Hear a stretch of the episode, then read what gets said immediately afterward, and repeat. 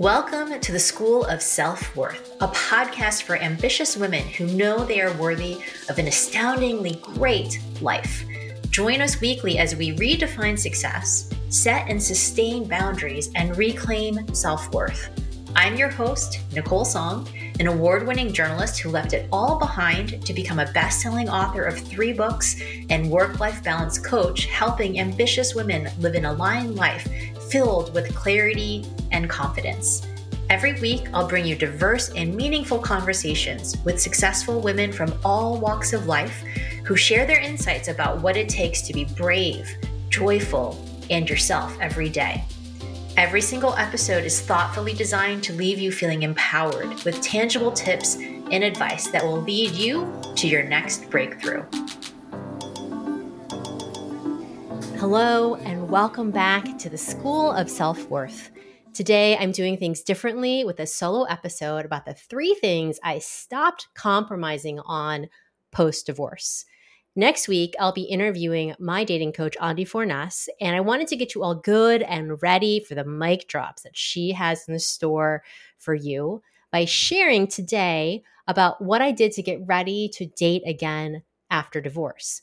So, this is the goodness I love to share. So, hold on to your seats. So much greatness is coming in this episode. I cannot wait to share it with all of you. And if you are a high achieving woman who wants to uncover your worth and value so you can step into your most courageous life in two hours or less per week, DM me worthy on Instagram. I have got something for you. Okay, let's get started.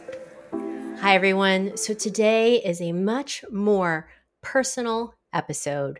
I'm going to take you into the time machine back to the moment and the time in my life when I was going through divorce. And divorce will cause the most massive self reflection you can possibly imagine on literally every level of your life.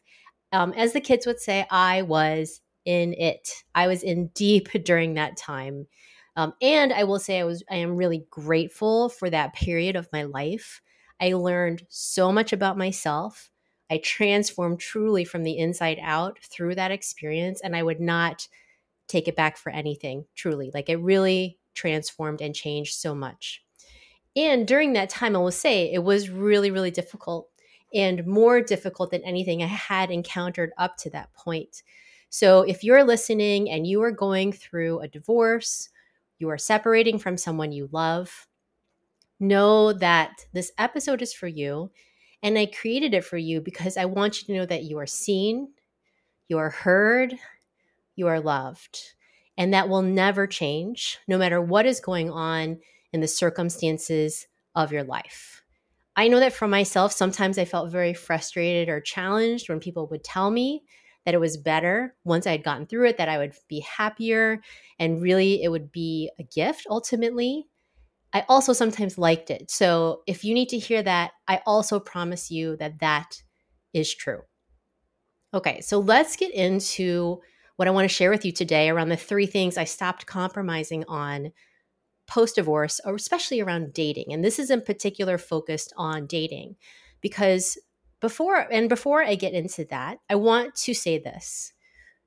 I don't know anybody who gets married thinking they're going to get divorced. It's kind of the antithesis of what marriage is actually about.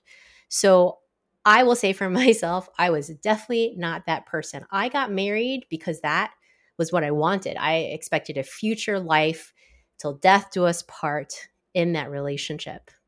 And so, divorce, when it came to me, I was not expecting it. It really was not expecting it. And I did not have this in my life plan. So when I faced was faced with it, it was a really massive reckoning about identity, about what I wanted in my life, what my future would look like. And the one thing I was super super clear on is that I wanted to be married again. I knew that for sure. And so that meant I was going to have to date. And that meant I was going to have to look at dating in my 40s in a totally different way. And it also actually meant I had to reflect so I could truly have the super magnificent relationship of my dreams and what and to be able to create that. So, a lot of this reflection um, showed up by me examining patterns in dating and then patterns that showed up ultimately in my beta marriage. And while it would have been very easy to blame him, my beta husband, for all of these things, the truth is what I'm about to share with you is the qualities that I was missing that showed up in the marriage. And I really showed up in that marriage without the awareness that I now have. Um, he, we had a beautiful relationship for much of the time we were together. And so I still feel very grateful for the time we spent together and grateful for the ultimate experience of growth that I went through with the divorce. So let's get into it. Let's talk about the first and most important thing that I had to reckon with post divorce, and that was lack of emotional availability. Now, you might be like thinking, was he lacking emotional availability? I would say that we both were lacking that. I, of course, thought that perhaps he was the one who really was lacking emotional availability. But when I started to reflect upon the relationship, I realized how much I had not done that. So let's talk first about what emotional availability is. And emotional availability is truly, it's not necessarily vulnerability. Vulnerability is like sharing about what is going on in general in your life. Emotional availability is really sharing about what is happening on that deeper emotional level. So it's not just the facts or the challenges of the things that you have gone through. And not to say that being vulnerable that way isn't valuable. I am talking about the things that scare you to say out loud, the things that you are worried about, the fears that you might have. And when it comes to your partner, and especially a life partner, and studies have shown this that emotional availability is one of the three most important components of a relationship that can go the distance. So when I look back at that relationship, I realized that what happened is I stopped being emotionally available. And this was something that I learned. It was a pattern that I learned. And it was a pattern I didn't understand that I had. And while I will say there was uh, obviously enough emotional availability between us for us to get married, it requires that to start to contemplate a future together. It really disappeared after we were married. And so I had, and it was a lot of it was me. I assumed things were fine. I assumed everything was good, even though we were going through some pretty massive challenges, like life situations where really there was so much happening for us um, from personal health challenges to moving my parents to Seattle to financial challenges. Like everything you could think of really was occurring in our marriage. And I was not sharing about it. I was not sharing where I felt nervous, where I felt scared, where he, asking him how he might feel about it. And it really never occurred to me to check in on it. And it's sort of funny now to look back on it because I would never run, um, not run, I would never live a relationship that way anymore. But back then, I really didn't know better. And I had never really been taught better. Um, I will say I have done an immense amount of personal development work in the relationship arena since my divorce. And I really recommend it because I didn't have any of that before my beta marriage. And it really would have helped me on many different levels. And so if you're thinking about that, you know, there's so many books to read, there's so many coaches who really support people in this arena. And I really took a lot of time to look at it. And I will be sharing even more about that in the episode next week with Andi. So, getting back to what was happening in my marriage, I really thought we were on the same page. I never thought to do anything different. I thought everything was going well, and that because we had gotten married, it kind of was done. Like things were clicked into place and things were fine. And I never shared what I was scared of or what made me nervous or worried about our relationship. I never even bothered to ask, like, how you're you feeling about our relationship? So when I started dating or I was considering dating, I really had to look at my lack of emotional availability and to understand more deeply that this was a learned behavior. And I had to also start to learn to practice it. Now, practicing emotional availability is terrifying, especially if you have never done it.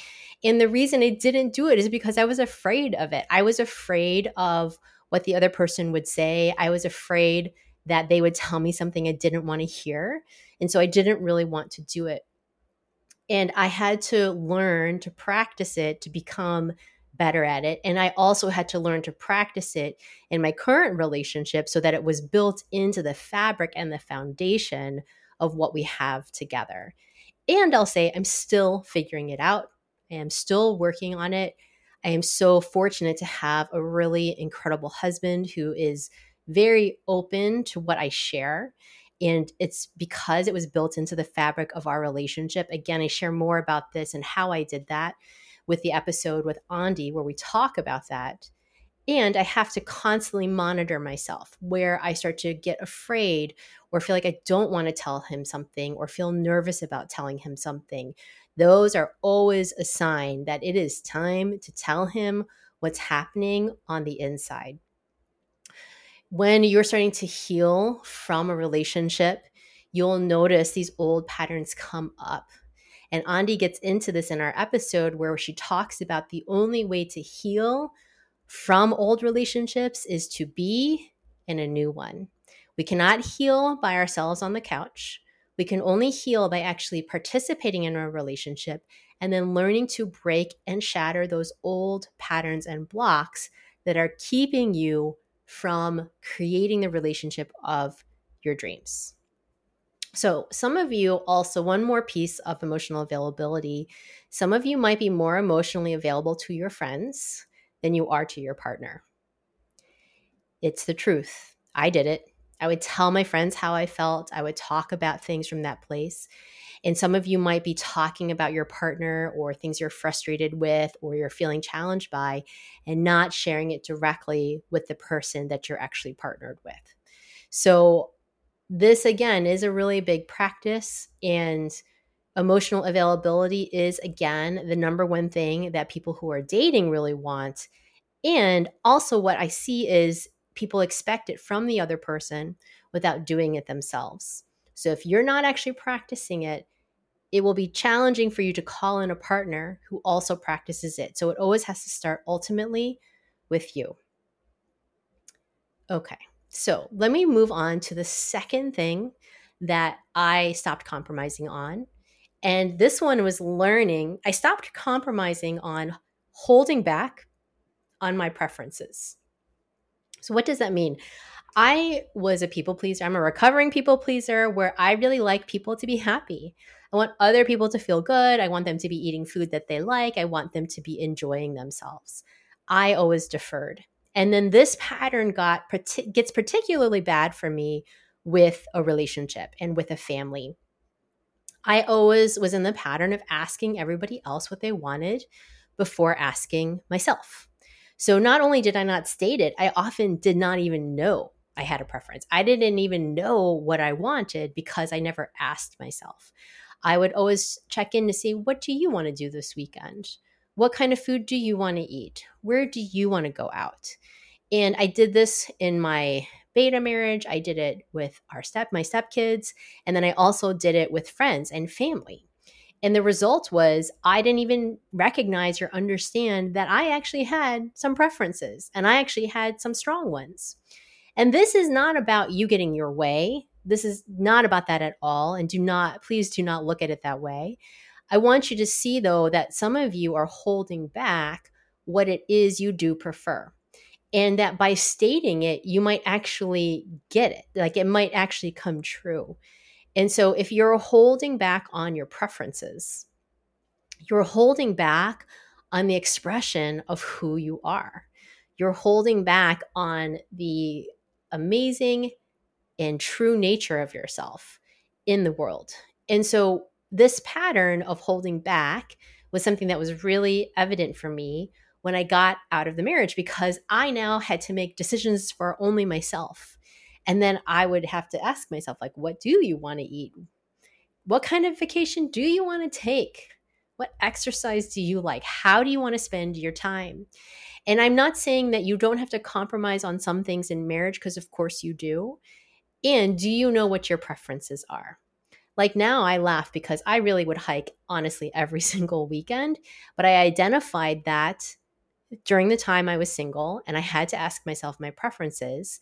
And that's not always Michael's preference, but I at least state that preference and then we can talk about what does our life what do our lives look like what does our weekend look like so i know how to state it even if i don't always get my actual preference so i do get into more about how i started to practice this in the episodes with Andi. So check that out. And just know that if you're not stating preferences, there's something happening where you are actually giving your power away to other people. You're giving away your value and worth of like what I think about, what I care about, what I want matters in this world. And this is something I see so often with high achieving women. Everything else comes before you. Your boss, your team, your coworkers, your friends, your mom, your sister, your brother, your nieces, your nephews. I mean, literally the list is endless. Like, what do they need? What do they want? Rather than you actually tuning in to the preferences that you have and then putting that into the pot, checking it out, saying, actually, this is my preference. This is what I would really like for myself in my life. So, if you're not doing it, this is also a place to look for yourself. Regardless if you're going through separation, divorce, understanding your own preferences is in itself a practice. Okay, so this leads me to my third thing I stopped compromising on. And this one is a doozy. This one is I was compromising on my self worth and value in that last relationship. And I stopped doing that in dating after divorce. So, what do I mean by that? What was I doing? So, during the divorce, I was starting to get really curious about places where I gave away my power. And I realized it came very early in dating. So, it came when, so I'll just say this don't get me wrong, like my ex was actually really wonderful human and we had a wonderful relationship. And I really believed that I had to be chosen first. Like that was the big piece. I had learned that. That's something we learn in our culture especially if you're in a heteronormative relationship, that the men choose the women. So I was in this place where I wanted to be chosen. And then there was also the second layer of this of me feeling like there were not many people to choose me. There was a lot of scarcity for me around being chosen. I thought that there were not that many guys who would actually choose me. And on the surface, I seemed so successful and smart. I had a really good career. I had pivoted from journalism into yoga. Um, I was really strong physically. I had my fitness column in the Seattle Times. On the surface, so much success. But I was insecure about whether would they think I'm attractive? Do they think I'm pretty? Will they be attracted to my body? Do I have a good body for what they like? All of those pieces come into play. And so I was really in the scarcity of like, it's hard to find someone who will choose me.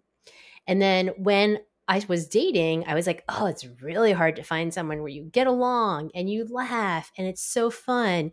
And there's just so much chemistry between the two of you. So when I met my ex, I was in that mode of like, well, it's okay because he is worth it. Like we have such connection and such chemistry, and our relationship is so fun that I'm willing to give up some things that matter to me, or I am willing to overlook some things that matter to me for the sake of this relationship.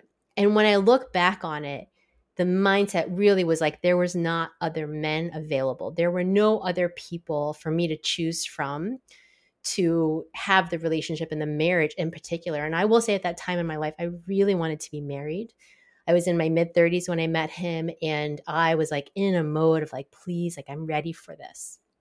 And so I let some things slide, and I let things slide that I would not let slide today. And again, he is a wonderful human. We had a really great relationship while it lasted.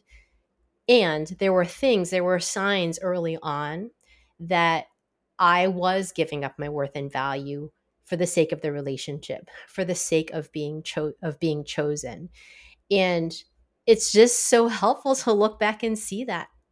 Because once you can see and identify those places where you compromised yourself, where you actually were out of integrity with yourself.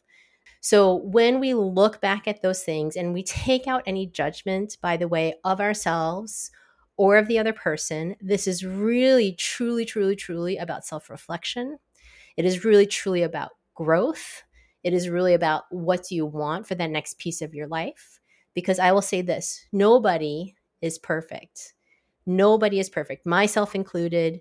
We are not about finding people who are air quote perfect. It's more about what is it you getting to choose and learn from the relationships you've had so that you can move on to the relationships that are the next level for you, that truly take it to the place of joy and creation and connection and avail- emotional availability and worth and value that you really get to have in this lifetime.